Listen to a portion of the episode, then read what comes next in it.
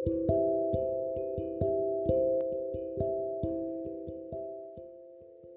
everyone. Uh, my name is Solomon, And my name is Sayed. and welcome to the Student Docs podcast series. Um, this podcast is uh, just discussing the first year medical concepts that we learned, and uh, it's an open discussion. We're just gonna converse and make it as fun as possible. We can't promise that it's always going to be fun, but at least educational.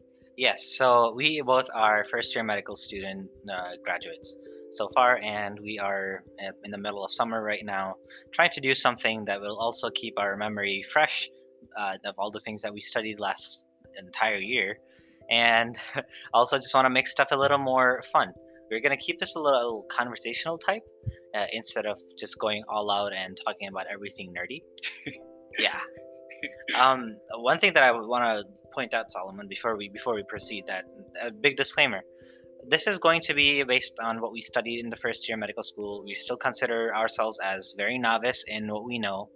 Uh, we, we'll do our best to make sure we do the right research before talking about anything. Uh, we are bound to make mistakes, though. For this reason, we are very open to people pointing out our mistakes, uh, giving us constructive criticism, and just flat out telling us that we are wrong. Uh, we take everything very positively here.